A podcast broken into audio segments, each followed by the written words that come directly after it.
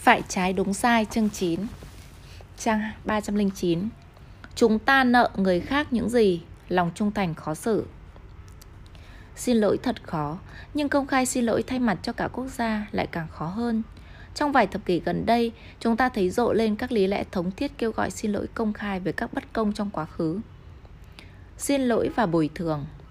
Đa phần các lời xin lỗi mang màu sắc chính trị liên quan đến những sai trái phạm phải trong Thế chiến thứ hai. Nước Đức đã trả hàng tỷ đô la bồi thường cho nạn thảm sát người Do Thái.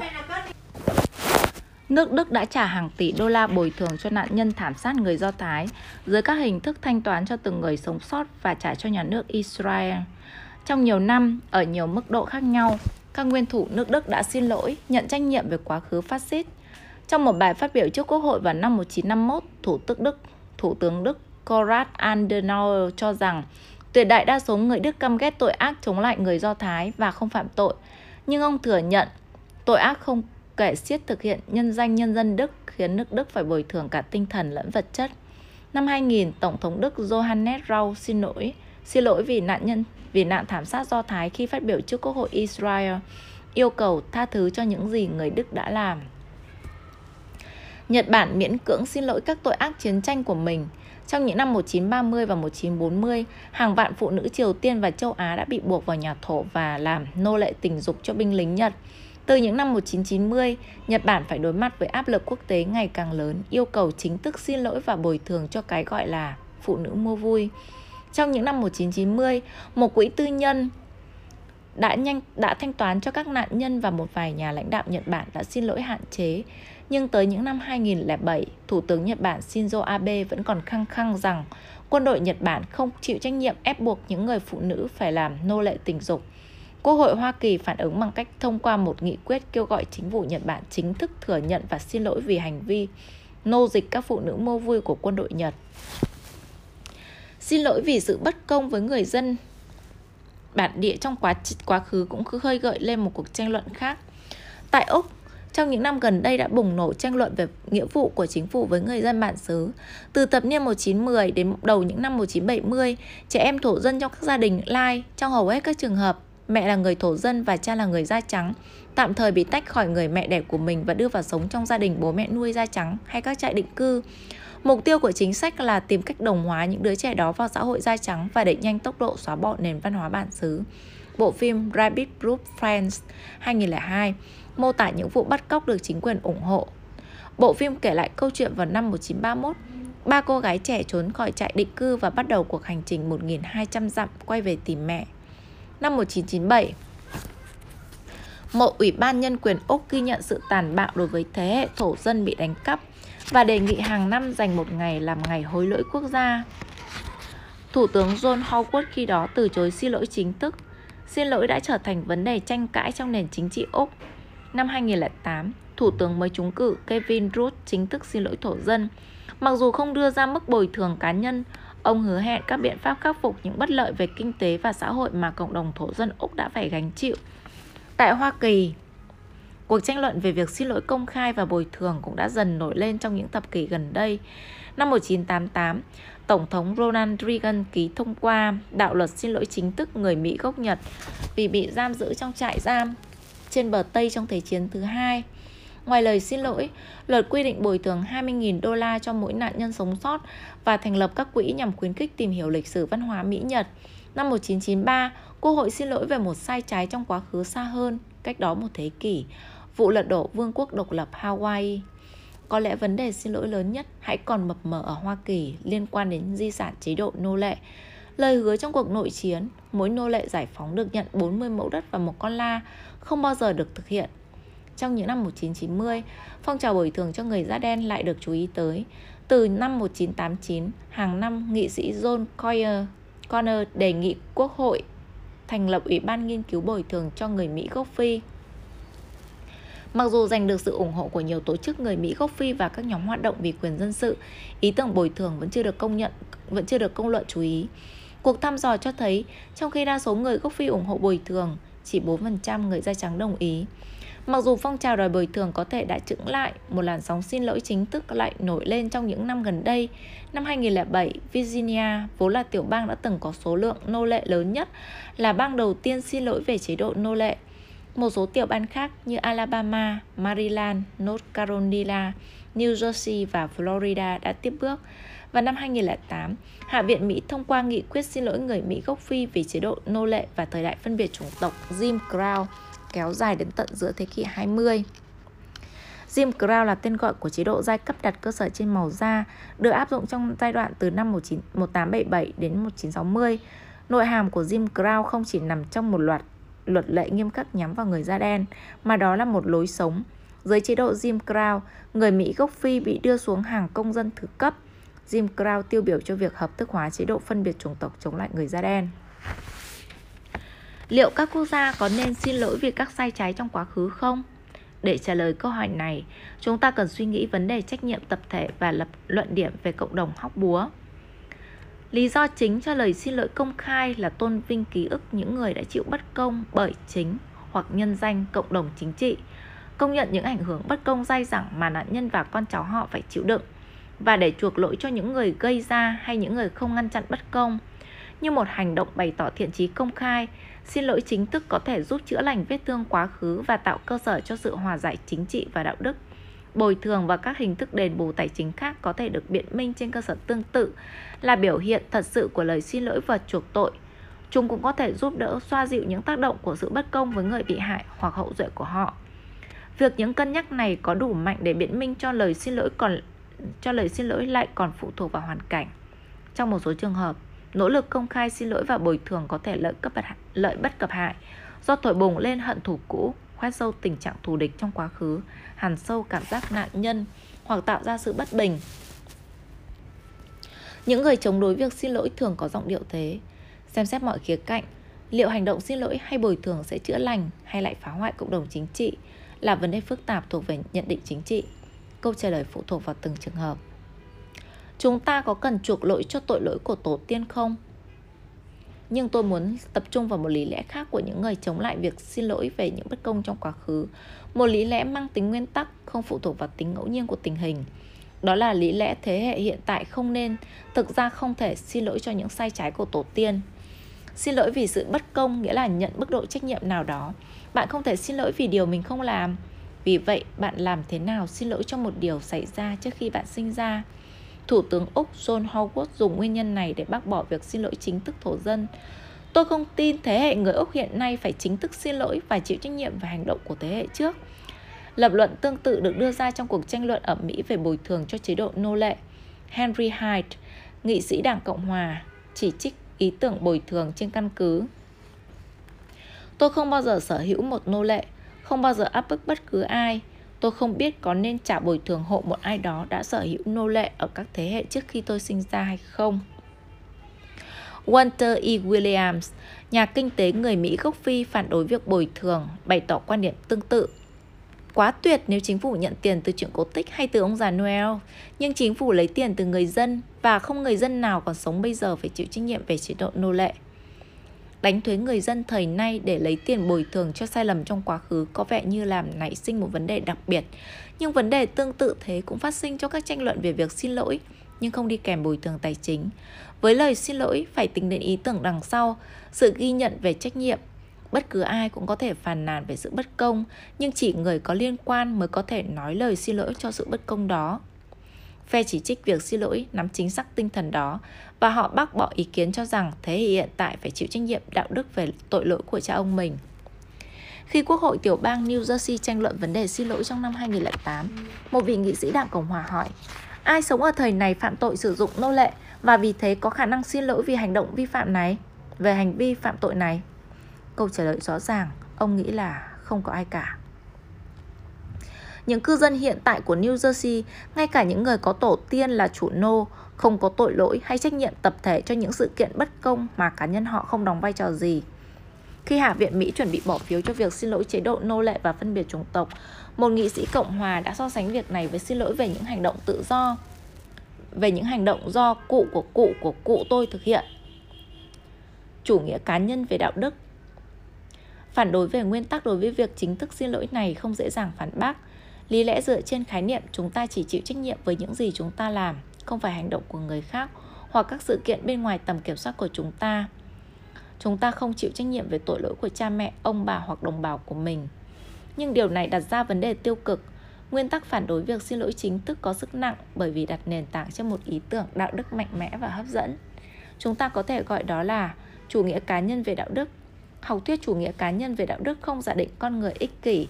Thật ra đó là luận điểm về tự do nghĩa là gì. Đối với chủ nghĩa này, tự do là chỉ chịu những bổn phận mình tự nguyện nhận. Bất cứ điều gì tôi nợ những người khác, tôi nợ vì đã tự nguyện chấp nhận. Một lựa chọn, một lời hứa hay một thỏa thuận, có thể là tường minh hoặc ngầm ẩn. Khái niệm cho rằng tôi có trách nhiệm giới hạn trong những điều chính tôi làm là khái niệm của chủ nghĩa tự do cá nhân. Nó giả định chúng ta, tác nhân đạo đức, là cái tôi tự do và độc lập, không bị quan hệ đạo đức có trước ràng buộc, có khả năng tự do lựa chọn mục tiêu cho chính mình. Không phải tập quán, truyền thống hoặc tình trạng thừa kế, mà chính sự lựa chọn tự do của mỗi cá nhân mới là nguồn gốc các nghĩa vụ đạo đức của chúng ta. Bạn có thể thấy khái niệm tự do kiểu này chẳng có chỗ cho trách nhiệm tập thể hoặc nghĩa vụ chịu trách nhiệm về mặt đạo đức cho những bất công mà tổ tiên chúng ta gây ra. Nếu tôi hứa với ông mình sẽ trả nợ thay hay xin lỗi vì tội lỗi của ông, đó là một việc. Tôi làm việc đó theo nghĩa vụ do đồng ý, không phải vì không phải nghĩa vụ phát sinh từ một đặc tính chung trải qua nhiều thế hệ. Không có lời hứa như vậy, người theo chủ nghĩa cá nhân về đạo đức cảm thấy không có trách nhiệm đạo đức phải đền bù tội lỗi cho tội, tổ tiên. Xét cho cùng, tội lỗi là của tổ tiên, không phải của tôi. Nếu tư tưởng tự do của chủ nghĩa cá nhân về đạo đức là đúng, thì những người chống đối việc xin lỗi công khai có lý. Chúng ta không phải mang gánh nặng đạo đức cho những sai lầm của tổ tiên mình. Nhưng không chỉ xin lỗi và trách nhiệm tập thể bị đe dọa,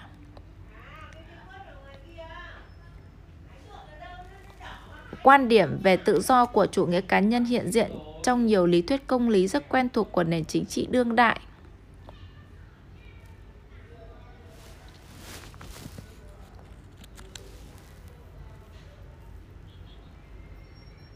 Nếu quan niệm về tự do như thế là thiếu sót, như quan điểm của tôi, thì chúng ta hãy suy xét lại một số đặc tính cơ bản của đời sống đại chúng của chúng ta. Như chúng ta thấy, khái niệm về sự đồng ý và lựa chọn tự do có ảnh hưởng lớn, không chỉ trong chính trị mà còn trong các học thuyết công lý hiện đại. Chúng ta hãy cùng nhìn lại và xem các quan niệm khác nhau về lựa chọn và đồng ý được truyền vào các giả định ngày nay của chúng ta như thế nào. Phiên bản ban đầu của cái tôi trong chọn lựa đến từ John Locke. Ông cho rằng chính quyền hợp pháp phải dựa trên sự đồng ý. Tại sao? Bởi vì chúng ta là con người tự do và độc lập, không là thần dân trong một chế độ gia trưởng hay quyền lực thần thánh của nhà vua. Vì chúng ta có bản chất tự do, bình đẳng và độc lập, không ai có thể cướp đi những tài sản này và không ai bị bắt làm thuộc hạ dưới quyền lực chính trị của người khác mà tự mình không đồng ý. Một thế kỷ sau, Immanuel Kant đưa ra phiên bản cái tôi trong chọn lựa mạnh hơn, chống lại trường phái vị lợi và chủ nghĩa kinh nghiệm. Kant cho rằng chúng ta phải coi chính mình không chỉ là tập hợp các sở thích và mong muốn. Tự do là tự chủ và tự chủ là chỉ tuân theo những quy tắc do tự bản thân mình đặt ra. Tự chủ kiểu Kant khắt khe hơn sự đồng ý. Khi tuân theo quy tắc đạo đức, tôi không chỉ đơn giản chọn theo mong muốn, tùy ý hay lòng trung thành của tôi. Thay vào đó, tôi đặt sang một bên các lợi ích cụ thể và quan hệ đi kèm của mình và trở thành người tham gia vào lý trí thực tiễn thuần túy. Vào thế kỷ hai mươi, John Rawls điều chỉnh quan niệm của Kant về cái tôi tự chủ và từ đó dựng lên lý thuyết của ông về công lý. Giống Kant, Rawls quan sát thấy những lựa chọn của chúng ta thường phản ánh tính ngẫu nhiên về mặt đạo đức. Chẳng hạn, lựa chọn của người nào đó lao động dưới cảnh bóc lột có thể phản ánh nhu cầu kinh tế bức thiết của họ, không phải lựa chọn tự do theo bất kỳ ý nghĩa nào. Vì vậy, nếu muốn xã hội được sắp đặt một cách tự nguyện, chúng ta không thể dựa trên sự đồng ý thật. Thay vào đó, chúng ta nên hỏi mình đồng ý với những nguyên tắc công lý nào khi đặt sang một bên các lợi ích và lợi thế cụ thể của mình. Và lựa chọn đằng sau bức màn vô minh, khái niệm của Kant về ý chí tự chủ và khái niệm của Rawls về thỏa thuận mang tính giả thuyết đằng sau bức màn vô minh có điểm chung. Cả hai đều xem tác nhân đạo đức độc lập với mục đích và các quan hệ đi kèm. Khi tuân theo nguyên tắc đạo đức, Kant, hoặc khi lựa chọn nguyên tắc công lý, Rawls, chúng ta không quan tâm đến vai trò và bản sắc của mình, những thứ làm chúng ta trở thành chính con người cụ thể của mình. Khi suy nghĩ về công lý, nếu chúng ta phải loại bỏ bản sắc riêng của mình, rất khó để lý giải tại sao người Đức bây giờ phải chịu trách nhiệm đặc biệt bù đắp cho nạn nhân thảm sát, hoặc người Mỹ của thế hệ bây giờ có trách nhiệm đặc biệt để khắc phục sự bất công của chế độ nô lệ và phân biệt chủng tộc. Tại sao? Bởi vì một khi đặt bản sắc của tôi là người Đức hay người Mỹ sang một bên và coi mình là cái tôi tự do và độc lập, thì không có cơ sở để nói tôi phải có nghĩa vụ hơn người khác trong việc khắc phục những bất công trong quá khứ. Xem ai đó là cái tôi tự do và độc lập không chỉ tạo ra sự khác biệt trong vấn đề trách nhiệm tập thể qua các thế hệ, nó cũng có một ý nghĩa sâu rộng hơn.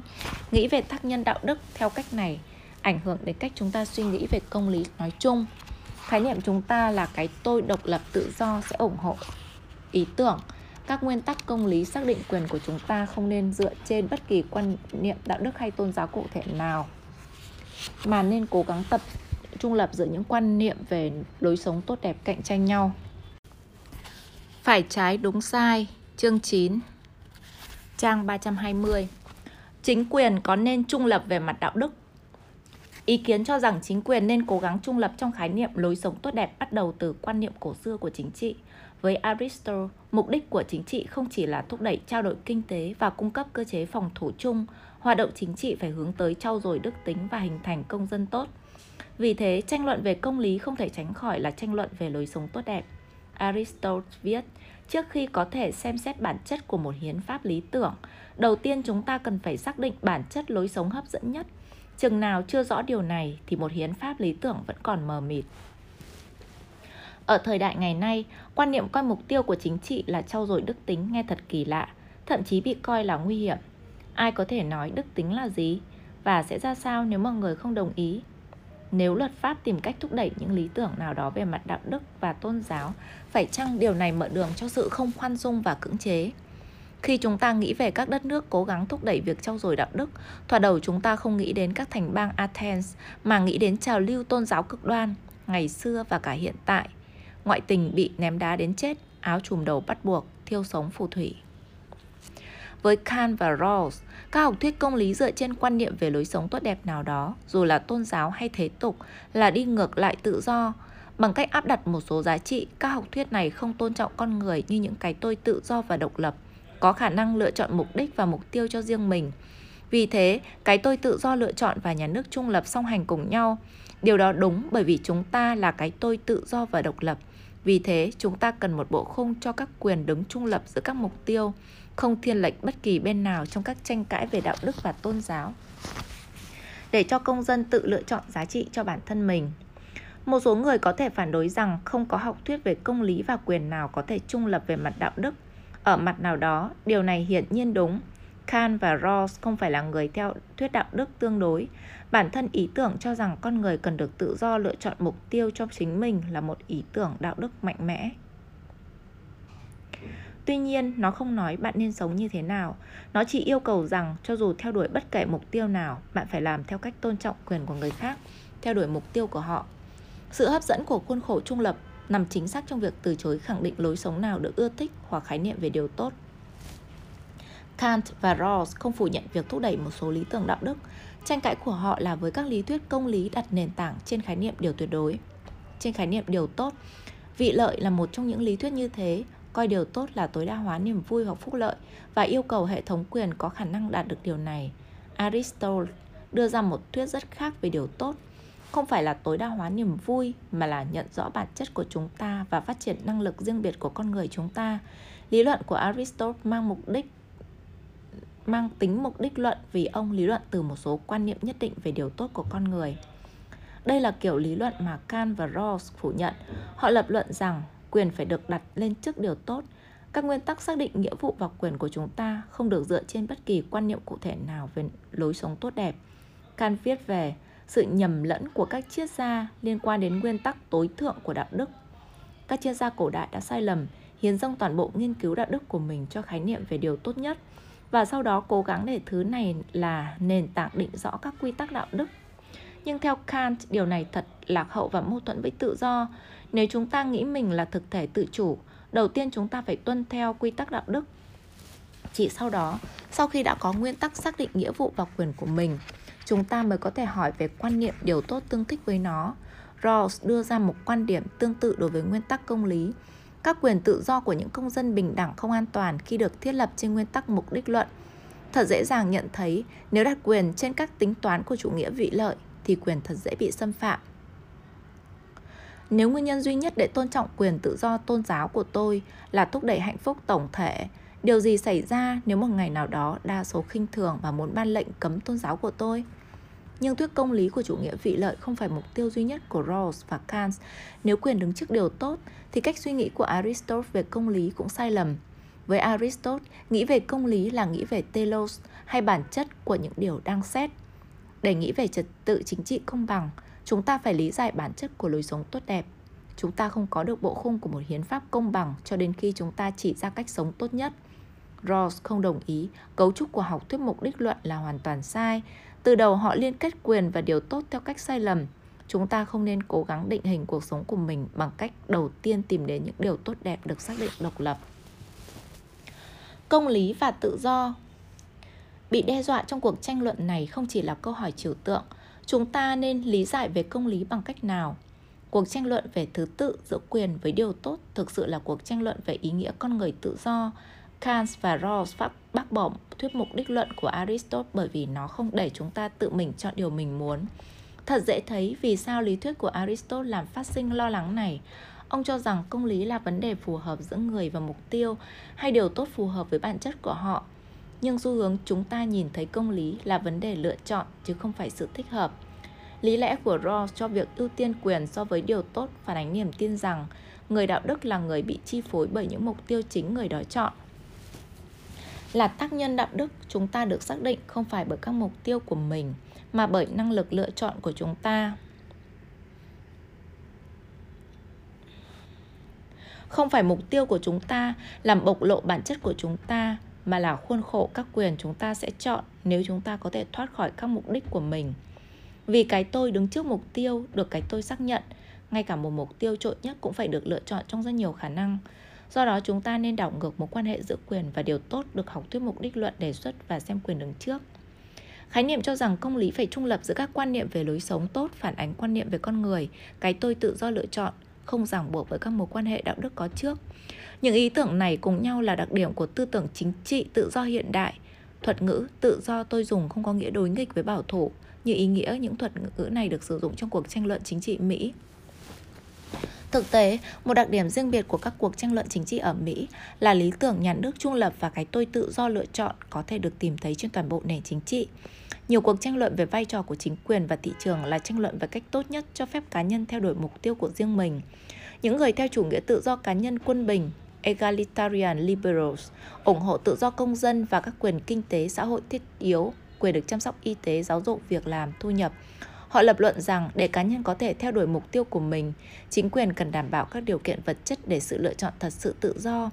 Kể từ thời điểm chính sách kinh tế mới, New Deal là tên gọi của một tổ hợp các đạo luật chính sách giải pháp nhằm đưa Hoa Kỳ thoát ra khỏi cuộc đại suy thoái kinh tế một chín hai chín đến một chín ba ba.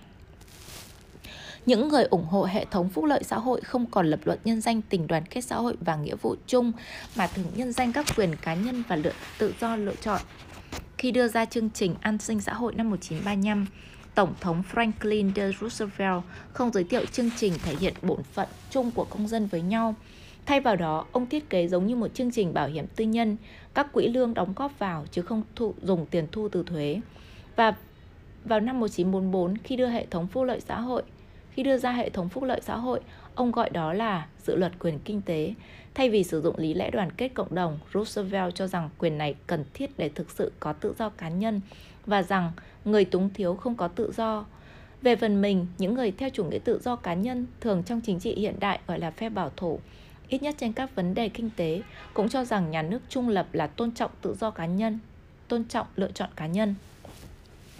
Triết gia chủ nghĩa tự do cá nhân Robert Nozick viết, chính phủ phải tuyệt đối trung lập giữa các công dân, nhưng họ bất đồng với chủ nghĩa tự do cá nhân quân bình về các chính sách mà lý tưởng này đòi hỏi.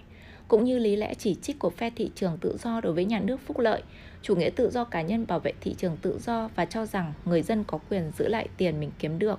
Barry Goldwater, người theo chủ nghĩa tự do cá nhân, trường phái bảo thủ và là ứng cử viên tổng thống của Đảng Cộng hòa năm một chín sáu tư hỏi, làm sao một người có thể thật sự tự do nếu thành quả lao động của anh ta không thuộc quyền định đoạt của anh ta, mà lại bị xem như một phần của tài sản xã hội? Với chủ nghĩa tự do cá nhân, nhà nước trung lập yêu cầu tự do dân sự và một chế độ quyền sở hữu cá nhân nghiêm ngặt. Họ lập luận hệ thống phúc lợi xã hội không cho phép cá nhân lựa chọn mục tiêu riêng của mình mà cưỡng ép một số người vì lợi ích của người khác. Dù theo chủ nghĩa quân bình hay chủ nghĩa tự do cá nhân, những lý thuyết công lý kêu gọi tính trung lập có sức lôi cuốn mạnh mẽ. Chúng đem lại hy vọng rằng chính trị và xã hội có thể tránh khỏi bị vướng vào các tranh cãi về đạo đức và tôn giáo xuất hiện trong các xã hội đa nguyên. Và chúng thể hiện một quan niệm mạnh mẽ về con người tự do, trong đó chúng ta là người duy nhất tạo ra các nghĩa vụ đạo đức mà mình có bổn phận tuân theo. Mặc dù có vẻ hấp dẫn, tuy nhiên quan điểm tự do kiểu này còn thiếu sót. Đồng cảnh ngộ là khát vọng tìm nguyên tắc công lý trung lập giữa những quan niệm khác nhau về lối sống tốt đẹp. Ít nhất đây là kết luận tôi rút ra. Có vật lộn với những lý lẽ triết học tôi vừa đặt ra ở trên và quan sát cách thức những lý lẽ này xuất hiện trong đời sống đại chúng. Tôi không nghĩ tự do lựa chọn, thậm chí tự do lựa chọn trong điều kiện công bằng lại là cơ sở đầy đủ cho một xã hội công bằng. Hơn nữa, với tôi những cố gắng tìm ra nguyên tắc công lý trung lập dường như sai lầm.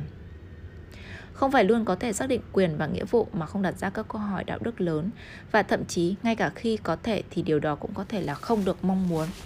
Bây giờ tôi sẽ thử giải thích tại sao. Luận điểm cộng đồng. Nhược điểm trong khái niệm tự do của chủ nghĩa tự do dân chủ đi kèm với sự hấp dẫn của nó. Nếu chúng ta hiểu mình là cái tôi độc lập và tự do, không bị ràng buộc bởi quan hệ đạo đức mình không chọn, chúng ta sẽ không thể cảm thấy ý nghĩa của hàng loạt các nghĩa vụ đạo đức và chính trị mà chúng ta thường công nhận, thậm chí tôn vinh, trong đó có nghĩa vụ đoàn kết và trung thành, ký ức lịch sử và đức tin tôn giáo. Những luận điểm đạo đức phát sinh từ các cộng đồng và truyền thống định hình nên bản chất chúng ta. Trừ phi chúng ta cho mình là cái tôi bị ràng buộc, chấp nhận những luận điểm đạo đức mình không mong muốn, còn không thì rất khó thấy những lĩnh vực trải nghiệm đạo đức và chính trị này là có ý nghĩa. Trong những năm một nghìn chín trăm tám mươi, một thập niên sau khi cuốn sách Lý thuyết công lý của Rawls đem lại cho chủ nghĩa tự do dân chủ Mỹ một cơ sở triết học đầy đủ nhất, nhiều người chỉ trích, gồm cả tôi, thách thức lý tưởng tự do lựa chọn, cái tôi không bị ràng buộc theo đúng lý luận tôi đã trình bày. Chúng bác bỏ luận điểm đặt quyền cao hơn điều tốt và cho rằng chúng ta không thể lý giải về công lý bằng cách bỏ đi mục tiêu và các quan hệ gắn bó của chúng ta. Người ta gọi đó là lý lẽ chỉ trích chủ nghĩa tự do cá nhân. Chủ, chỉ trích chủ nghĩa tự do dân chủ hiện đại theo kiểu cộng đồng. Hầu hết những người chỉ trích khó chịu với tên gọi này, vì nghe như thể đưa ra quan điểm tương đối rằng công lý đơn giản chỉ là điều mà một cộng đồng cụ thể định ra. Nhưng quan ngại này làm nảy sinh một điểm quan trọng. Những ràng buộc do cộng đồng tạo ra có thể mang tính phải trái đúng sai, tiếp chương chín, trang ba trăm hai mươi chín. Nhưng quan ngại này làm nảy quan ngại này làm nảy sinh một điểm quan trọng. Những ràng buộc do cộng đồng tạo ra có thể mang tính áp bức. Tự do của chủ nghĩa tự do dân chủ được xây dựng như liều thuốc giải độc cho những lý thuyết chính trị coi con người có định mệnh cố định, phụ thuộc vào giai cấp hay tầng lớp, vị trí hay thứ hạng, tập quán truyền thống hay tình trạng thừa kế. Vì vậy làm sao có thể xác nhận sức nặng về đạo đức của cộng đồng trong khi vẫn tôn trọng tự do của con người? Nếu quan niệm về con người theo chủ nghĩa tự nguyện quá sơ sài, nếu tất cả các nghĩa vụ của chúng ta không phải là sản phẩm tự nguyện, thì làm sao chúng ta có thể thấy mình có được chỗ đứng trong cộng đồng trong khi vẫn tự do? Người kể chuyện Alasdair MacIntyre đưa ra một câu trả lời xuất sắc cho câu hỏi này. Trong cuốn sách Phía sau phẩm hạnh, After Virtue một nghìn chín trăm tám mươi mốt, ông lý giải cách chúng ta với tư cách là những tác nhân đạo đức hướng tới mục đích và mục tiêu của mình. Thay thế cho quan niệm con người tự nguyện, MacIntyre đề xuất quan niệm con người kể chuyện. Con người là sinh vật kể chuyện. Chúng ta sống cuộc đời của mình bằng cách đi tìm một chuyện kể.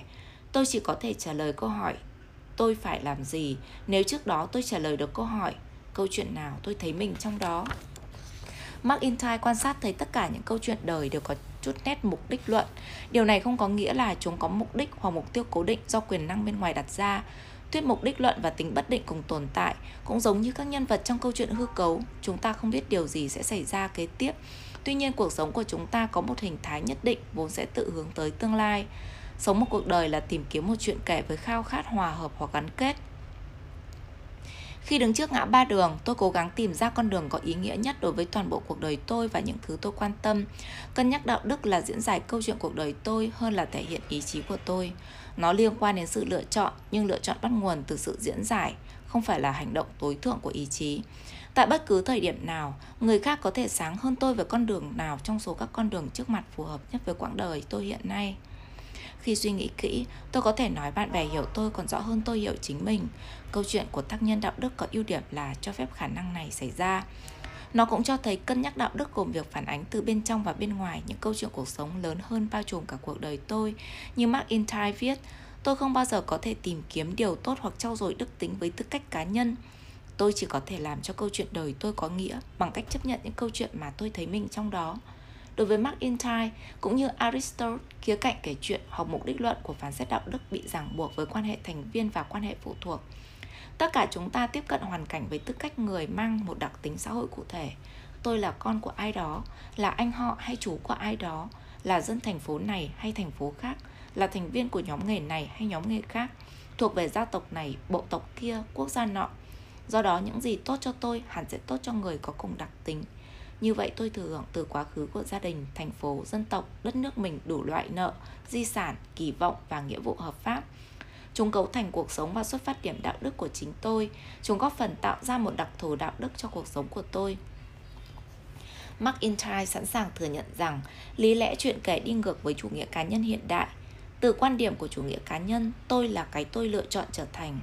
Theo quan điểm của chủ nghĩa cá nhân, phán xét đạo đức yêu cầu tôi đặt sang một bên hay loại bỏ bản sắc và những ràng buộc. Tôi không phải chịu trách nhiệm về những gì đất nước tôi đang hoặc đã làm, trừ khi tôi ngầm hay công khai chọn đảm nhận trách nhiệm đó. Chủ nghĩa cá nhân đó được thể hiện bởi những người Mỹ hiện đại nào phủ nhận mọi trách nhiệm đối với ảnh hưởng của chế độ nô lệ lên người Mỹ da đen bằng cách nói: tôi không bao giờ sở hữu nô lệ. Cần nhớ, MacIntyre viết những dòng này gần hai thập kỷ trước khi nghị sĩ Henry Hyde tuyên bố đúng như thế khi phản đối việc bồi thường.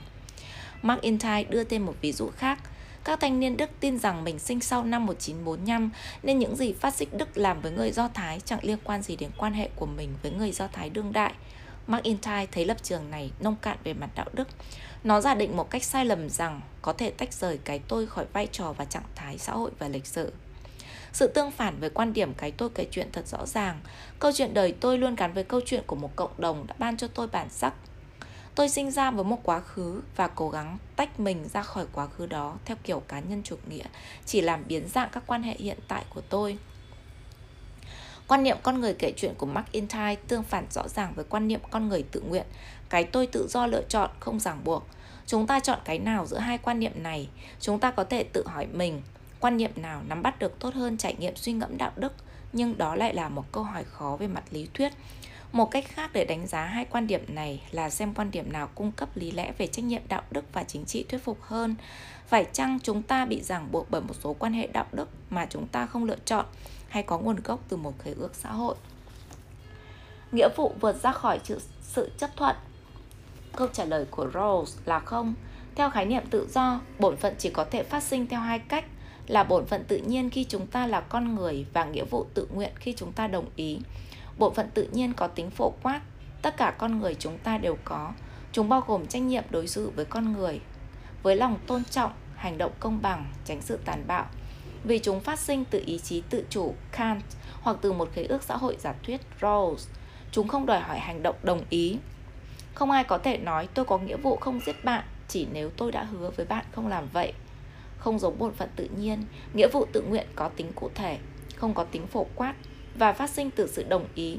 Nếu tôi đồng ý sơn căn nhà của anh, chẳng hạn để nhận lương, để nhận lương hoặc để trả ơn, tôi có nghĩa vụ phải làm việc đó, nhưng tôi không có nghĩa vụ sơn căn nhà của tất cả mọi người. Theo quan niệm chủ nghĩa tự do, chúng ta phải tôn trọng phẩm giá của tất cả mọi người, nhưng không chỉ thế, chúng ta chỉ mắc nợ những gì chúng ta đồng ý ghi nợ. Công lý chủ nghĩa tự do dân chủ đòi hỏi chúng ta tôn trọng quyền con người theo quy định của một khuôn khổ trung lập, chứ không yêu cầu chúng ta làm điều tốt vì họ. Chúng ta quan tâm đến lợi ích của người khác vì chúng ta đồng ý làm việc đó. Ý nghĩa nổi bật của điểm này nói một cách nghiêm khắc, công dân không có bất kỳ bổn phận chính trị nào. Người tranh cử các chức vụ tự nguyện nhận một nghĩa vụ chính trị, phụng sự đất nước nếu trúng cử, nhưng các công dân bình thường thì không. Như Rawls viết, nhưng chưa rõ đâu là hành động ràng buộc tiên quyết hoặc ai đã thực hiện nó. Vì thế, nếu lý giải về nghĩa vụ của chủ nghĩa tự do dân chủ là đúng, thì công dân bình thường không có nghĩa vụ đặc biệt với đồng bào của mình. Ngoài bộ phận tự nhiên phổ quát, không hành động bất công. Từ góc độ khái niệm con người kể chuyện, lý giải về nghĩa vụ của chủ nghĩa tự do dân chủ quá nông.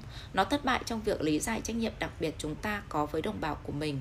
Hơn thế, nó không giải thích được lòng trung thành và trách nhiệm. Trên thực tế, những giá trị đạo đức này không thể tách rời sự nhận biết bản thân mình như một con người cụ thể, là thành viên của gia đình hay quốc gia hoặc dân tộc này, là người mang lịch sử nọ, là công dân của nước Cộng hòa kia. Trong lý lẽ kể chuyện, những bản sắc này không có tính ngẫu nhiên mà chúng ta nên đặt sang một bên khi cân nhắc về đạo đức và công lý. Chúng là một phần trong chúng ta và vì thế rõ ràng mang trách nhiệm đạo đức của chúng ta. Vì vậy, để xác định khái niệm con người tự nguyện hay con người kể chuyện thì hãy hỏi xem liệu có tồn tại một loại nghĩa vụ thứ ba gọi là nghĩa vụ liên đới, obligation of solidarity, hoặc nghĩa vụ thành viên, không thể giải thích theo ngôn ngữ hợp đồng. Không giống bổn phận tự nhiên, nghĩa vụ liên đới cụ thể không mang tính phổ quát. Chúng bao gồm các trách nhiệm đạo đức mà chúng ta nợ, không phải với loại người có lý trí nói chung mà với những người cùng chia sẻ một lịch sử nhất định với mình. Nhưng khác nghĩa vụ tự nguyện, chúng không phụ thuộc vào hành động đồng ý. Thay vào đó, sức nặng đạo đức của chúng bắt nguồn từ khía cạnh suy nghĩ về đạo đức mang tính hoàn cảnh, từ sự nhìn nhận, nhận rằng câu chuyện cuộc đời tôi liên quan đến những câu chuyện của người khác. Ba loại trách nhiệm đạo đức: bổn phận tự nhiên, phổ quát, không cần sự đồng ý; nghĩa vụ tự nguyện, cụ thể, yêu cầu sự đồng ý; nghĩa vụ liên đới, cụ thể, không cần sự đồng ý. Liên đới và trực thuộc. Dưới đây là vài ví dụ khả dĩ về nghĩa vụ liên đới hay nghĩa vụ thành viên. Hãy xem bạn có nghĩ chúng có sức nặng đạo đức, và nếu có thì liệu sức mạnh đạo đức của chúng có thể được biểu diễn dưới dạng hợp đồng hay không. Nghĩa vụ gia đình. Ví dụ căn bản nhất là nghĩa vụ đặc biệt giữa các thành viên trong gia đình với nhau. Giả sử có hai đứa trẻ chìm dưới nước và bạn có thời gian để cứu duy nhất một đứa. Một bé là con bạn và bé kia không phải. Cứu con đẻ của mình có sai không? Hay nên tung một đồng xu để quyết định? Hầu hết mọi người sẽ nói chẳng có gì sai khi cứu con của bạn và sẽ thấy kỳ lạ với ý nghĩ tung đồng xu mới là công bằng. Ẩn sau phản ứng này là suy nghĩ bố mẹ phải có trách nhiệm đặc biệt vì lợi ích của con. Một số người cho rằng trách nhiệm này phát sinh từ sự đồng ý. Bằng cách chọn có con, cha mẹ tự nguyện đồng ý chăm sóc chúng bằng một quan tâm đặc biệt. Để loại bỏ vấn đề đồng ý, xét trách nhiệm con cái với cha mẹ. Giả dụ trong hai bà lão cần chăm sóc, một người là mẹ bạn. Hầu hết mọi người sẽ đồng ý là thật đáng ngưỡng mộ nếu tôi có thể chăm sóc cả hai, nhưng tôi có trách nhiệm đặc biệt chăm sóc mẹ mình. Trong trường hợp này, khó dùng sự đồng ý để giải thích lý do. Tôi không chọn mẹ, tôi thậm chí còn không chọn để có cha mẹ. Có thể lập luận rằng trách nhiệm đạo đức chăm sóc mẹ xuất phát từ thực tế là bà chăm sóc tôi khi còn bé. Bởi vì bà nuôi nấng và chăm sóc tôi, tôi có bổn phận đền ơn. Bằng cách chấp nhận bà chăm sóc, tôi ngầm đồng ý đáp trả khi bà cần. Một số người có thể coi sự đồng ý và tính toán lợi ích đền đáp quá lạnh lẽo khi lý luận về bổn phận gia đình. Nhưng giả sử bạn chấp nhận điều đó, bạn sẽ nói gì nếu một người nào đó bị bố mẹ bỏ rơi hay không quan tâm chăm sóc? Bạn còn nói chất lượng nuôi dạy con cái quyết định mức độ trách nhiệm nâng đỡ bậc sinh thành trong thời điểm họ cần. Chừng nào con cái có nghĩa vụ giúp đỡ cha mẹ, kể cả cha mẹ tồi, luận điểm đạo đức này có thể vượt qua nguyên tắc có đi có lại và đồng ý của chủ nghĩa tự do cá nhân. Quân kháng chiến Pháp. Chuyển từ nghĩa vụ gia đình sang nghĩa vụ cộng đồng. Trong Thế chiến thứ hai, quân kháng chiến Pháp lái máy bay ném bom nhiều khu vực nước Pháp bị phát xít Đức xâm chiếm.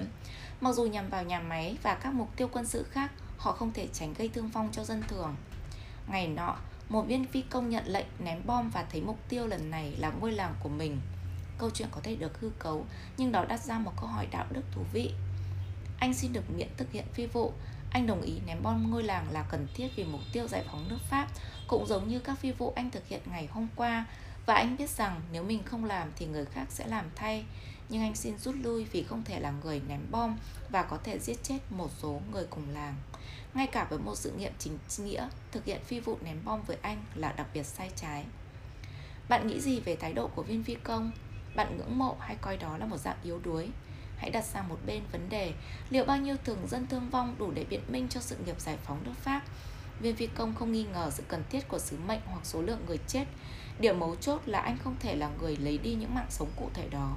Liệu sự miễn cưỡng của viên phi công chỉ là sự câu nệ, hay nó phản ánh một cái gì đó quan trọng về mặt đạo đức? Nếu chúng ta ngưỡng mộ viên phi công, hẳn vì chúng ta thấy trong lập trường của anh sự công nhận bản sắc đầy ràng buộc của mình như một thành viên của ngôi làng, và chúng ta ngưỡng mộ tính cách thể hiện qua sự miễn cưỡng của anh. Cứu người Do Thái Ethiopia.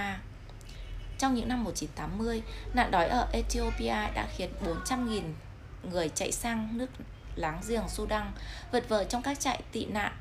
Năm một nghìn chín trăm tám mươi tư, chính phủ Israel lén tiến hành cuộc không vận mang tên chiến dịch Moses để giải cứu người Falasha, người Do Thái Ethiopia và đưa họ tới Israel. bảy nghìn người được cứu trước khi kế hoạch này bị dừng lại. Do chính quyền các nước Ả Rập gây áp lực buộc chính phủ Sudan không hợp tác với Israel trong cuộc di tản, Shimon Peres, thủ tướng Israel lúc đó nói: "Chúng ta không thể thanh thản cho đến khi tất cả anh chị em chúng ta ở Ethiopia trở về nhà an toàn." Năm một nghìn chín trăm chín mươi mốt, khi cuộc nội chiến và nạn đói đe dọa những người Do Thái Ethiopia còn lại, Israel lại tiến hành một cuộc không vận còn lớn hơn, đưa mười bốn nghìn người đến Israel. Liệu Israel đã làm đúng khi giải cứu người Do Thái Ethiopia? Thật khó phủ nhận cuộc không vận là hành động anh hùng. Người Falasha đang ở trong tình cảnh tuyệt vọng và họ muốn đến Israel. Và Israel, nhà nước Do Thái được thành lập trong bối cảnh thảm sát người Do Thái, được hình thành để tạo ra một quê hương cho người Do Thái. Nhưng giả sử ai đó đặt ra vấn, vấn đề sau: hàng trăm ngàn người tị nạn Ethiopia chịu nạn đói. Nếu vì nguồn tài nguyên giới hạn chỉ có thể cứu một nhóm người nhỏ, tại sao Israel không tiến hành rút thăm để xác định sẽ cứu nhóm bảy nghìn người Ethiopia nào? Tại sao không coi việc chỉ cứu người Ethiopia Do Thái chứ không phải người Ethiopia nói chung là một hành động phân biệt đối xử bất công? Nếu bạn chấp nhận nghĩa vụ liên đới và thành viên, câu trả lời thật rõ ràng. Israel có trách nhiệm đặc biệt cứu người Do Thái Ethiopia và trách nhiệm này cao hơn nghĩa vụ giúp người tị nạn nói chung.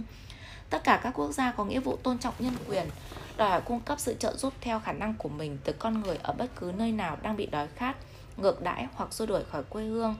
Đây là nghĩa vụ phổ quát có thể được biện minh trên cơ sở lý thuyết Kant, là nghĩa vụ với đồng loại mà con người chúng ta ai cũng có, loại một. Câu hỏi chúng ta đặt ra là liệu quốc gia có trách nhiệm lớn hơn, đặc biệt hơn trong việc quan tâm tới người dân của mình? Bằng cách coi người Do Thái Ethiopia là anh chị em của chúng ta, Thủ tướng Israel sử dụng một phép ẩn dụ quen thuộc về tình cảm liên đới. Trừ khi bạn chấp nhận một khái niệm như thế, nếu không bạn sẽ mắc kẹt khi giải thích tại sao Israel không tiến hành không vận bằng cách bốc thăm. Bạn cũng sẽ khó bảo vệ được lòng yêu nước. Phải trái đúng sai, chương chín, trang ba trăm bốn mươi. Yêu nước là đức hạnh. Yêu nước là tình cảm đạo đức gây nhiều tranh cãi. Một số người cho rằng hiển nhiên yêu nước là một đức tính, trong khi nhiều người coi đó là ngọn nguồn của sự tuân thủ không suy nghĩ, chủ nghĩa bá quyền và chiến tranh. Câu hỏi của chúng ta cụ thể hơn, liệu nghĩa vụ giữa các công dân với nhau có cao hơn nghĩa vụ họ phải có với những người khác trên thế giới không? Và nếu có, những nghĩa vụ này có thể được giải thích chỉ trên cơ sở của sự đồng ý không? Jean Jacques Rousseau, người bảo vệ lòng yêu nước hăng hái, lập luận rằng sự gắn bó và bản sắc cộng đồng là bổ sung thiết yếu cho lòng nhân đạo nói chung. Có vẻ như tình yêu với con người suy giảm và yếu dần khi trải rộng ra toàn thế giới, và chúng ta không xúc động trước thiên tai ở Tata hay Nhật Bản như khi một dân tộc châu Âu bị nạn. Quan tâm và thương xót bằng cách nào đó phải được hạn chế và kiềm chế để chúng còn công hiệu. Ông cho rằng lòng yêu nước là một nguyên tắc hạn chế, làm tăng cường cảm giác đồng bào. Thật tốt khi mọi người tập trung lại để tạo ra lực lượng mới thông qua thói quen chăm sóc và đoàn kết, thông qua lợi ích chung. Nhưng nếu những đồng bào bị ràng buộc bởi quan hệ của lòng trung thành và sự tương đồng, phải chăng điều này có nghĩa họ nợ nhau nhiều hơn so với người bên ngoài? Chúng ta có muốn mọi người có đạo đức? Hãy bắt đầu làm cho họ yêu nước. Nhưng làm thế nào họ có thể yêu nếu họ coi đất nước giống hệt như người nước ngoài, chỉ cho họ những gì đất nước không thể từ chối bất cứ ai? Nhiều quốc gia chăm sóc người dân của mình nhiều hơn người nước ngoài. Ví dụ công dân Mỹ được hưởng nhiều hình thức trợ giúp: giáo dục công, trợ cấp thất nghiệp, đào tạo nghề, an sinh xã hội, y tế, phúc lợi, phiếu thực phẩm. Còn người nước ngoài thì không. Trên thực tế, những người phản đối chính sách nhập cư rộng rãi lo lắng những người mới đến sẽ tận dụng các chương trình xã hội được tài trợ bằng tiền đóng thuế của người dân Mỹ. Nhưng điều này đặt ra câu hỏi, tại sao người đóng thuế Mỹ chịu trách nhiệm với đồng bào khó khăn của mình nhiều hơn những người sống ở nước khác? Một số người không thích tất cả các hình thức hỗ trợ và muốn thu nhỏ hệ thống phúc lợi xã hội. Những người khác tin nước Mỹ nên hào phóng hơn trong việc viện trợ để giúp đỡ người dân các nước đang phát triển. Nhưng hầu như tất cả mọi người đều công nhận sự khác biệt giữa... Nhưng hầu như tất cả mọi người đều công nhận sự khác biệt giữa phúc lợi và viện trợ nước ngoài. Và đa phần đồng ý là chúng ta có trách nhiệm đặc biệt trong việc đáp ứng nhu cầu của người dân còn khó khăn trong nước trước khi mở rộng cho mọi người trên thế giới. Sự phân biệt này có chấp nhận được về mặt đạo đức không? Hay đó chỉ là sự thiên vị, một định kiến? Biên giới quốc gia thực sự quan trọng về mặt đạo đức như thế nào? Chỉ xét nhu cầu cần thiết, cả tỷ người trên thế giới kiếm chưa được một đô la mỗi ngày, còn tồi tệ hơn người nghèo ở Mỹ. Laredo, tiểu bang Texas, Mỹ và Juarez, Mexico là hai thị trấn bị con sông Rio Grande ngăn cách.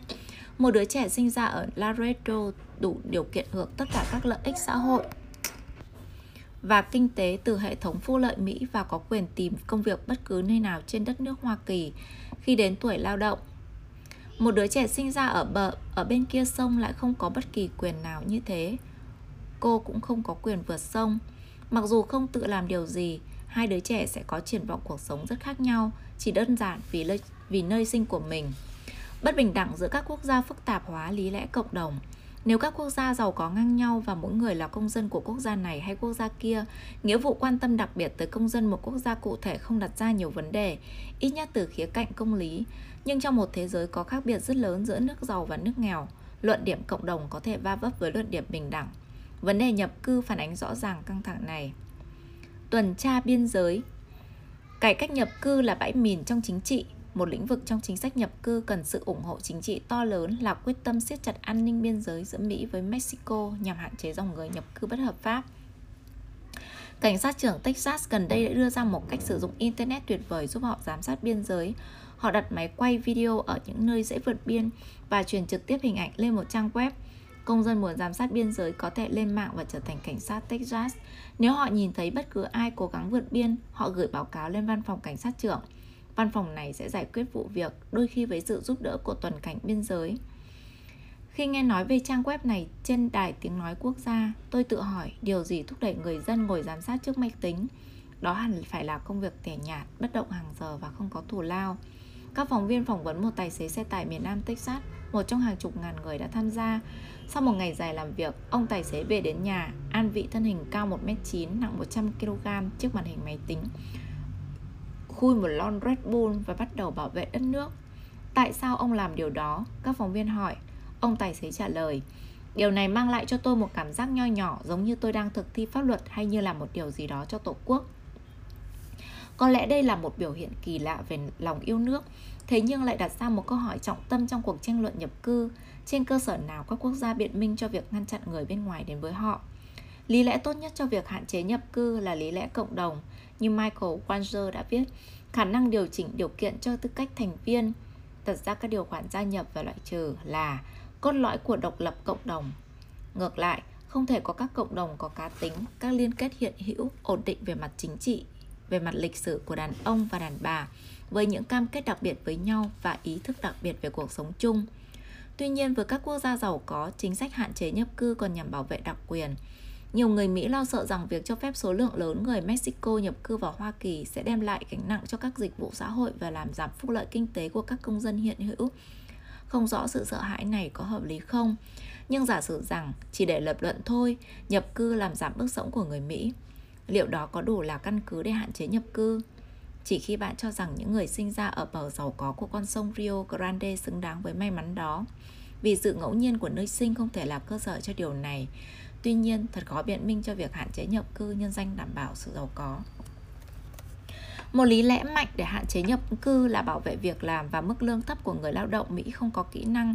Những người dễ bị tổn thương nhất trước dòng người nhập cư sẵn sàng làm việc với mức lương thấp hơn.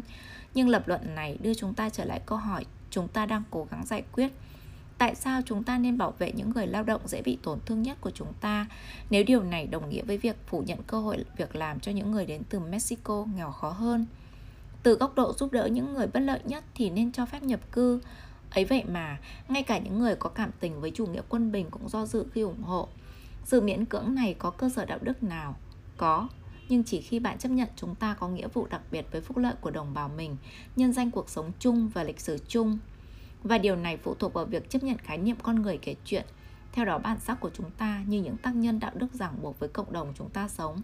Như Walzer viết, chỉ nếu tình cảm yêu nước có cơ sở đạo đức, chỉ nếu cố kết xã hội tạo thành nghĩa vụ và ý nghĩa được sẻ chia, chỉ nếu có thành viên cũng như người ngoài, thì viên chức nhà nước mới có lý do để lo lắng thật sự về phúc lợi người dân, sự thành công của nền văn hóa và chính trị của họ.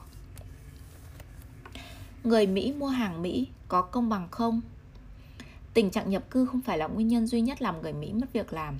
Ngày nay, vốn và hàng hóa di chuyển xuyên quốc gia dễ dàng hơn chính bản thân con người. Điều này cũng đặt ra câu hỏi về tình trạng đạo đức của lòng yêu nước. Hãy xem xét những khẩu hiệu quen thuộc người Mỹ dùng hàng Mỹ, có phải yêu nước là mua xe Ford chứ không mua Toyota? Khi xe ô tô và các hàng hóa khác ngày càng được sản xuất qua chuỗi cung ứng toàn cầu, ngày càng khó biết chính xác xe Mỹ là thế nào.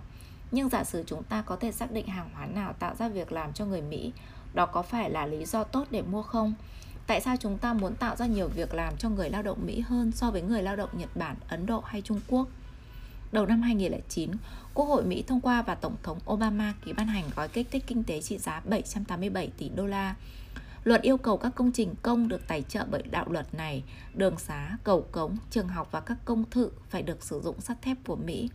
Sẽ hợp lý nếu mỗi khi có thể chúng ta cố gắng kích thích nền kinh tế của mình, chứ không phải nền kinh tế của các nước khác.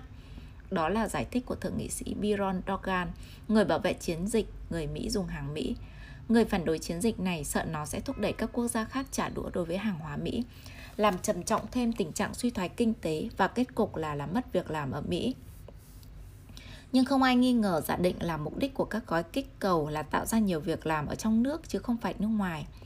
Giả định này thật sinh động với thuật ngữ mà các nhà kinh tế bắt đầu sử dụng để mô tả rủi ro khi quản trị từ liên bang tạo ra việc làm ở nước ngoài, rò rỉ.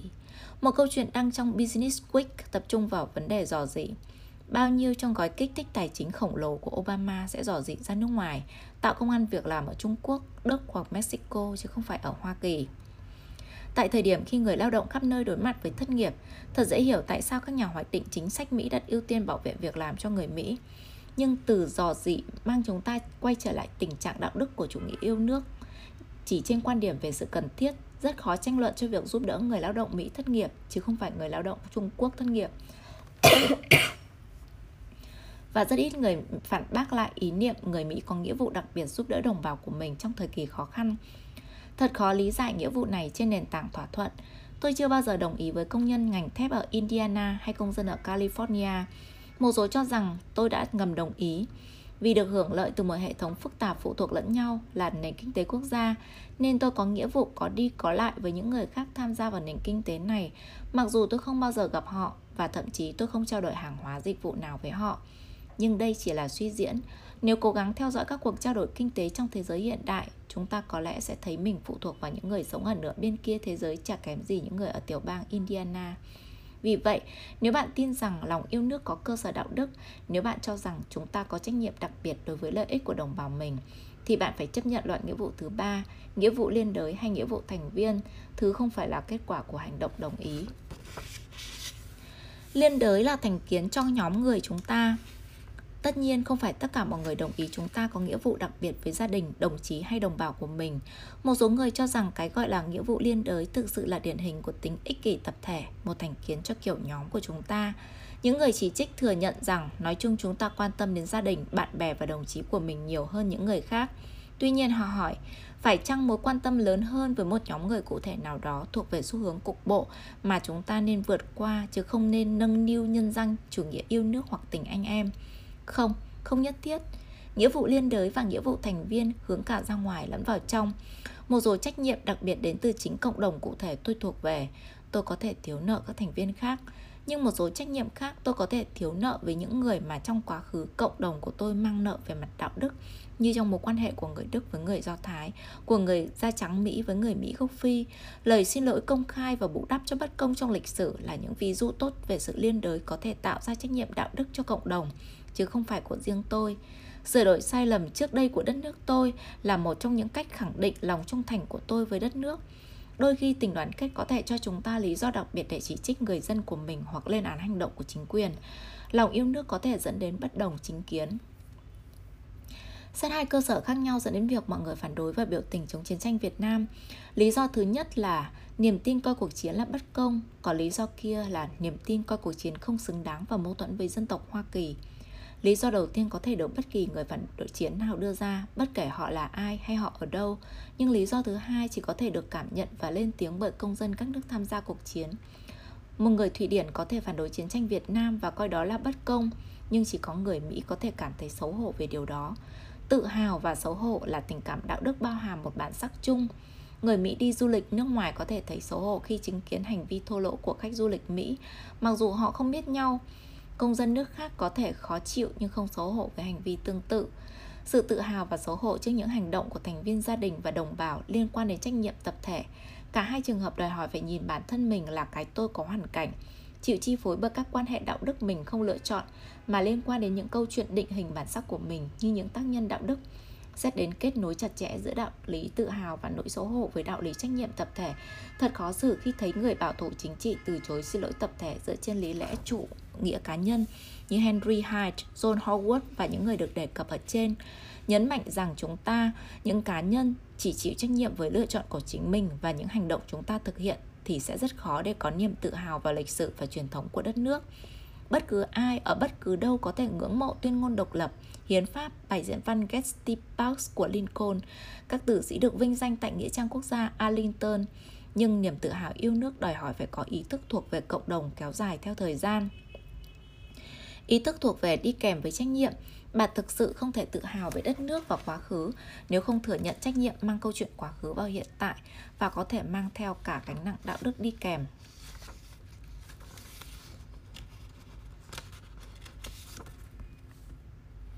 Lòng trung thành có thể vượt qua nghĩa vụ đạo đức chung chung. Trong hầu hết các trường hợp, chúng ta xem sự liên đới dường như bổ sung chứ không phải đối nghịch với bổn phận tự nhiên hay nhân quyền. Vì vậy có thể lập luận rằng những trường hợp này nhấn mạnh một luận điểm mà các triết gia trường phái tự do dân chủ vui sướng thừa nhận. Chừng nào không vi phạm quyền của bất cứ ai, chúng ta có thể thực hiện bổn phận giúp đỡ người khác nói chung bằng cách giúp những người gần gũi, chẳng hạn như thành viên gia đình hay đồng bào mình. Không có gì sai khi người cha cứu con của mình chứ không phải con người khác, miễn là họ không đạp lên những đứa trẻ kia trên đường đi giải cứu. Tương tự vậy, không có gì sai khi một quốc gia giàu có thiết lập một hệ thống phúc lợi rộng rãi cho người dân của mình, miễn là tôn trọng nhân quyền người dân các nước khác. Nghĩa vụ liên đới bị phản đối chỉ khi chúng khiến chúng ta vi phạm bổn phận tự nhiên.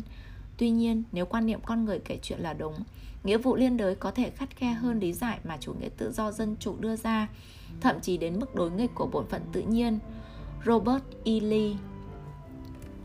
Xét trường hợp Robert E. Lee, Tổng tư lệnh quân đội miền Nam. Trước nội chiến, Lee là sĩ quan quân đội miền Bắc. Ông phản đối ly khai. Năm một nghìn chín trăm sáu mươi mốt, sau khi Abraham Lincoln, người Cộng hòa thống chống chế độ nô lệ đắc cử tổng thống nhưng chưa nhậm chức, mười một tiểu bang nông nghiệp miền Nam tuyên bố ly khai khỏi Hợp chủng quốc, thành lập các nước Cộng hòa rồi liên kết với nhau thành khối Liên hiệp Mỹ, Confederate States of America, đánh dấu sự bắt đầu cuộc nội chiến kéo dài bốn năm với chiến thắng cuối cùng thuộc về miền Bắc. Robert E. Lee phản đối ly khai, thực tế ông coi đó là tội phản quốc. Khi chiến tranh manh nha, Tổng thống Lincoln yêu cầu Lee lãnh đạo quân đội miền Bắc, Lee từ chối. Ông kết luận với mình, nghĩa vụ với tiểu bang Virginia cao hơn nghĩa vụ với Liên minh miền Bắc và ông cũng là người phản đối chế độ nô lệ. Ông giải thích quyết định của mình trong một bức thư gửi cho con trai. Với sự cống hiến của cha với liên bang miền Bắc, cha không thể quyết định xuống tay chống lại họ hàng, gia đình, quê hương. Nếu liên bang bị giải thể và chính phủ giải nhiệm, cha sẽ trở về tiểu bang quê hương và chia sẻ những nỗi đau với người dân của mình. Nằm trong sự bảo vệ của tiểu bang, cha sẽ không còn phải rút kiếm của mình ra nữa. Cũng giống như các phi công kháng chiến Pháp, Lee không thể ưng thuận một vai trò đòi hỏi ông gây tổn hại cho họ hàng, con cái và quê hương mình. Nhưng lòng trung thành của ông còn đi xa hơn, thậm chí đến mức lãnh đạo nhân dân mình trong một sự nghiệp ông phản đối. Vì sự nghiệp của liên bang miền Nam bao gồm cả ly khai lẫn chế độ nô lệ, thật khó để bào chữa cho sự lựa chọn của Lee. Tuy nhiên, cũng thật khó không ngưỡng mộ lòng trung thành, điều đã dẫn đến tình trạng khó xử của ông. Nhưng tại sao chúng ta ngưỡng mộ lòng trung thành với sự nghiệp bất công? Bạn cũng có thể băn khoăn lòng trung thành trong trường hợp này có mang bất cứ trọng lượng đạo đức nào không?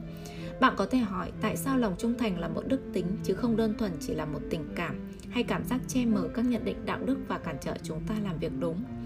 Đây là lý do, trừ khi chúng ta xem xét nghiêm túc lòng trung thành như một luận điểm có nội dung đạo đức, nếu không chúng ta không thể coi tình thế tiến thoái lưỡng nan của Lee là một tình trạng khó xử về mặt đạo đức. Nếu trung thành là một tình cảm không có sức nặng đạo đức thật sự thì tình huống khó xử của Lee chỉ là xung đột giữa một bên là đạo đức còn bên kia là tình cảm đơn thuần hay thành kiến. Nhưng bằng cách cảm nhận theo cách đó, chúng ta hiểu lầm đạo đức.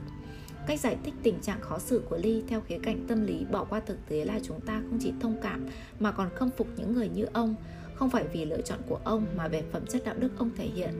Điều chúng ta khâm phục là khuynh hướng hiểu và chịu đựng hoàn cảnh cuộc đời của một người. Một con người có tình cảnh, biết suy nghĩ, bị lịch sử ràng buộc kéo vào một cuộc đời cụ thể, nhưng tự nhận thức được tính đặc thù, vì thế hiểu rõ các luận điểm đối nghịch nhau và những chân trời rộng lớn hơn. Có tính cách có nghĩa là sống với sự thừa nhận tình cảnh khó xử, đôi khi mâu thuẫn.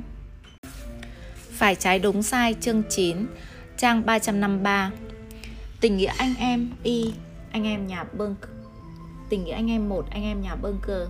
Một kiểm nghiệm gần đây hơn về sức nặng đạo đức của lòng trung thành bao gồm hai câu chuyện na ná nhau. Câu chuyện đầu tiên của William, Bill và James Whitey Bulger. Bill và Whitey cùng lớn lên trong một gia đình có chín người con ở Nam Boston. Bill là sinh viên chăm chỉ học ngành văn học Hy La và có một bằng luật của Đại học Boston. Người anh trai Whitey lại bỏ học từ thời trung học, sống bụi đời, ăn cắp và phạm nhiều tội ác khác. Cả hai người đều nổi bật ở thế giới của mình. William Bunker bước vào chính trường, trở thành chủ tịch Thượng viện tiểu bang Massachusetts một chín bảy tám đến một chín chín sáu, sau đó làm hiệu trưởng Đại học Massachusetts trong bảy năm. Whitey phải ngồi tù liên bang vì cướp ngân hàng, sau đó trở thành đầu lĩnh của bang Hill Winter dã man, một nhóm tội phạm có tổ chức kiểm soát việc tống tiền, buôn bán ma túy và các hoạt động bất hợp pháp ở Boston. Whitey bỏ trốn để tránh bị bắt vào năm một chín chín lăm. Gã vẫn chưa bị bắt và nằm trong danh sách mười kẻ bị truy nã gắt gao nhất của ép bê i. Mặc dù còn nói chuyện với người anh trai đang chạy trốn của mình qua điện thoại, William Bunker tuyên bố không biết nơi anh trai trốn và từ chối hỗ trợ chính quyền trong việc tìm kiếm.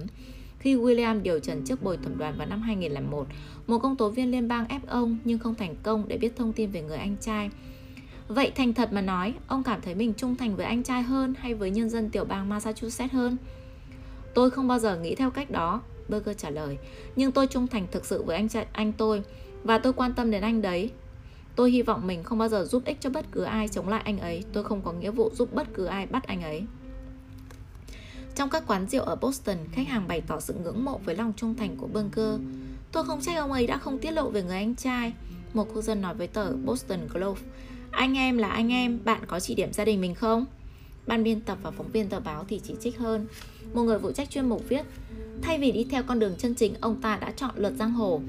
Dưới áp lực công chúng do từ chối hỗ trợ tìm kiếm anh trai, Bunker từ chức hiệu trưởng Đại học Massachusetts vào năm hai nghìn không trăm lẻ ba, mặc dù ông không bị buộc tội cản trở việc điều tra. Trong hầu hết các trường hợp, điều đúng phải làm là giúp đưa can phạm giết người ra trước công lý. Liệu lòng trung thành với gia đình có thể ưu tiên hơn nghĩa vụ này?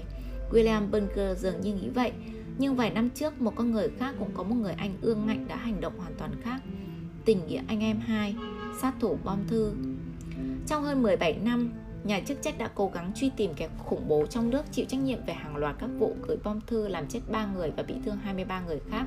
Bởi vì mục tiêu của gã là các nhà khoa học và các hậu giả, kẻ đánh bom có tóm này được gọi là sát thủ bom thư. Giải thích nguyên nhân đằng sau những hành động của mình, sát thủ bom thư đăng một bản tuyên ngôn chống công nghệ ba mươi lăm nghìn từ trên Internet và hứa sẽ ngừng đánh bom nếu hai tờ báo New York Times và Washington Post in bản tuyên ngôn này, và hai tờ báo đã thực hiện. Khi David Kaczynski, một nhân viên xã hội bốn mươi sáu tuổi ở Schenectady, New York đọc bản tuyên ngôn, ông thấy nó cực kỳ quen thuộc. Cụm từ và ý tưởng rất giống ý tưởng của anh trai Ted, năm mươi tư tuổi, một nhà toán học tốt nghiệp Harvard đang sống ẩn dật. Ted khinh miệt xã hội công nghiệp hiện đại và sống trong một túp lều ngộ gỗ trên núi ở Montana. David đã không gặp anh trai trong hơn một thập kỷ. Sau nhiều giằng xé, năm một chín chín sáu, David thông báo với ép bê i nghi ngờ của ông rằng sát thủ bom thư là anh trai mình. Đặc vụ liên bang tìm ra và bắt giữ Ted Kaczynski. Mặc dù David đã được cho biết trước là công tố viên sẽ không đưa ra hình phạt tử hình, nhưng họ đã làm thế. Viễn cảnh đẩy anh trai mình vào chỗ chết là một suy nghĩ đớn đau. Cuối cùng, công tố viên thỏa thuận Ted Kaczynski nhận tội để đổi án chung thân, không có quyền kháng án. Ted Kaczynski từ chối nhận em trai trước tòa, và trong bản thảo cuốn sách viết trong tù, ông ta gọi người em là một Judas Iscariot khác.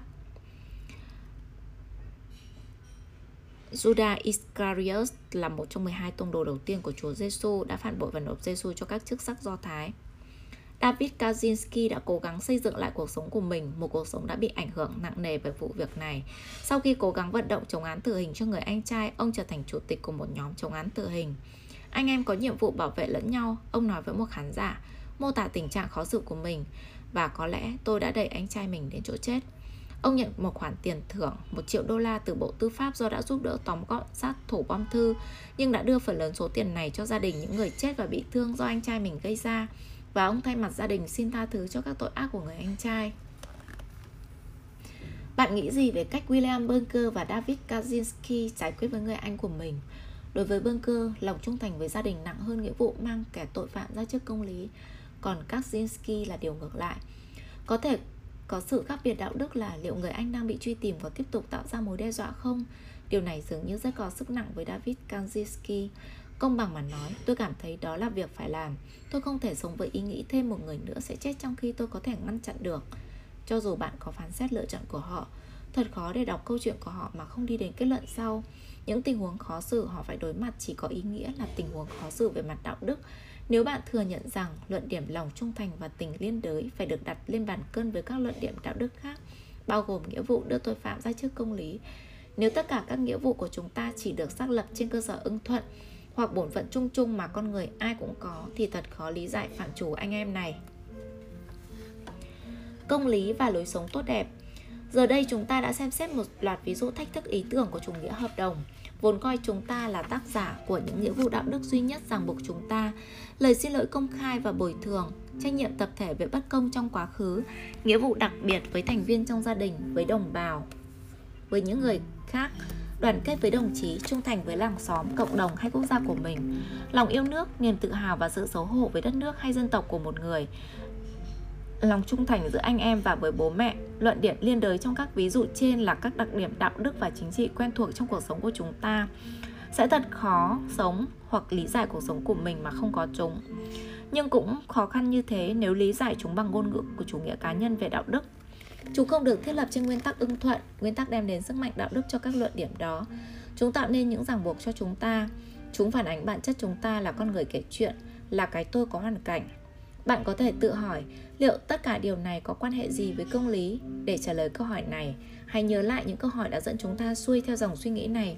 Chúng ta đã cố gắng tìm hiểu xem liệu có phải tất cả các bổn phận và nghĩa vụ của chúng ta bắt nguồn từ một hành động của ý chí hoặc lựa chọn. Tôi lập luận rằng không phải thế. Nghĩa vụ liên đới hay nghĩa vụ thành viên có thể ràng buộc chúng ta vì những lý do không liên quan đến sự lựa chọn, lý do gắn với những câu chuyện mà qua đó chúng ta diễn giải cuộc sống của mình và cộng đồng chúng ta sống trong đó. Vậy chính xác cái gì bị đe dọa trong cuộc tranh luận giữa lý lẽ kể chuyện của tác nhân đạo đức và lý lẽ nhấn mạnh ý chí và sự ưng thuận? Một vấn đề nan giải là cách bạn nhận thức tự do của một con người. Khi cân nhắc về các ví dụ có ngụ ý minh họa cho nghĩa vụ liên đới hoặc nghĩa vụ thành viên, bạn có thể thấy mình chống lại chúng. Nếu bạn giống như nhiều sinh viên của tôi, bạn có thể không thích hay không tin tưởng vào ý kiến chúng ta bị ràng buộc với các mối quan hệ đạo đức chúng ta không tự mình chọn. Điều không thích này có thể dẫn bạn đến việc bác bỏ luận điểm lòng yêu nước, sự liên đới, trách nhiệm tập thể, hoặc viết lại những luận điểm này dưới dạng xuất phát từ một hình thức ưng thuận nào đó. Thật hấp dẫn khi bác bỏ hoặc viết lại những luận điểm này, bởi vì làm như vậy phù hợp với ý tưởng tự do quen thuộc. Đấy là ý tưởng nói rằng chúng ta không bị ràng buộc bởi bất kỳ mối quan hệ đạo đức nào chính mình không lựa chọn. Tự do có nghĩa là tác giả của tất cả các nghĩa vụ ràng buộc mình. Tôi đang cố gắng chứng minh thông qua các ví dụ chúng ta xem xét trong cuốn sách rằng quan niệm về tự do như thế là thiếu sót. Nhưng tự do không phải thứ duy nhất cần xét ở đây. Điều cần xét nữa là nên nghĩ về công lý như thế nào. Nhớ lại hai cách nghĩ về công lý chúng ta đã bàn tới. Đối với Kant và Rawls, quyền đứng trước điều tốt. Các nguyên tắc công lý xác định nghĩa vụ và quyền của chúng ta phải trung lập giữa những quan điểm về, núi, về lối sống tốt đẹp cạnh tranh nhau. Để đi đến quy tắc đạo đức, Kant cho rằng chúng ta phải loại bỏ những sở thích và mục tiêu nhất thời của mình. Rawls lại cho rằng để cân nhắc về công lý, chúng ta nên đặt sang một bên mục đích, quan hệ cụ thể và quan niệm điều gì là tốt. Đó là quan điểm tư duy về công lý phía sau bức màn vô minh. Cách suy nghĩ về công lý này xung đột với Aristotle. Ông không tin các nguyên tắc công lý có thể hoặc nên trung lập với lối sống tốt đẹp. Trái lại, ông cho rằng một trong những mục đích của hiến pháp công bằng là hình thành công dân tốt và thúc đẩy việc trau dồi nhân cách. Ông không cho rằng có thể suy nghĩ về công lý mà không suy nghĩ về ý nghĩa của sứ mệnh, chức vụ, tôn vinh, quyền và cơ hội, những thứ mà xã hội phân bổ. Một trong những nguyên nhân Rawls và Kant bác bỏ cách tư duy về công lý của Aristotle là hai ông không nghĩ cách tư duy này có chỗ cho tự do. Một hiến pháp cố gắng trau dồi nhân cách hay khẳng định một quan niệm sống tốt cụ thể chịu rủi ro khi áp đặt một số giá trị nào đó. Nó không tôn trọng con người là cái tôi tự do và độc lập. Con người có khả năng lựa chọn mục tiêu cho chính mình. Nếu Kant và Rawls đúng khi cảm nhận tự do theo cách này, thì cách họ nghĩ về công lý cũng đúng. Nếu chúng ta là cái tôi lựa, tự do lựa chọn, độc lập, không ràng buộc bởi quan hệ đạo đức trong quá khứ, thì chúng ta cần một khuôn khổ quyền trung lập giữa các mục tiêu. Nếu cái tôi đứng trước các mục tiêu thì quyền phải đứng trước cái tốt. Tuy nhiên, nếu khái niệm kể chuyện của tác nhân đạo đức thuyết phục hơn thì thật đáng xét lại cách tư duy công lý của Aristotle. Nếu cân nhắc về điều tốt của tôi liên quan đến việc phản ánh điều tốt của những cộng đồng mà bản sắc của tôi phụ thuộc vào, thì khát vọng về tính trung lập là lầm lẫn. Không thể, thậm chí không nên cân nhắc về công lý mà không cân nhắc đến lối sống tốt đẹp. Triển vọng đưa những quan niệm về lối sống tốt đẹp vào các cuộc thảo luận công khai về công lý và quyền có thể gây khiếp sợ chứ không phải cuốn hút. Sau tất cả, người dân trong xã hội đa nguyên như Mỹ không đồng ý về lối sống nào tốt nhất. Lý thuyết chính trị của chủ nghĩa tự do dân chủ được sinh ra trong nỗ lực tách chính trị và pháp luật khỏi bị lôi kéo vào các tranh cãi đạo đức và tôn giáo. Các triết lý của Kant và Rawls thể hiện sự diễn đạt đầy đủ và rõ ràng nhất tham vọng này. Nhưng tham vọng này không thể thành công. Hiện nay không thể thảo luận những vấn đề gây tranh cãi nhất về công lý và quyền mà không làm dấy lên các tranh cãi về mặt đạo đức và tôn giáo. Khi quyết định làm thế nào để xác định quyền và nghĩa vụ của người dân, không phải lúc nào cũng có thể đặt sang một bên các quan niệm về lối sống tốt đẹp cạnh tranh nhau. Và ngay cả khi có thể, chắc gì người ta đã mong muốn làm vậy. Yêu cầu các công dân trong xã hội dân chủ bỏ lại niềm tin đạo đức và tôn giáo của mình phía sau khi bước vào thế giới công có vẻ là cách đảm bảo sự khoan dung và sự tôn trọng lẫn nhau. Tuy nhiên, trong thực tế, điều ngược lại có thể đúng. Quyết định vấn đề công quan trọng trong khi giả vờ trung lập, điều không thể đạt được là nguyên nhân của sự phản ứng dữ dội và sự oán giận. Chính trị chống vắng cam kết đạo đức cụ thể làm nghèo đời sống dân sự.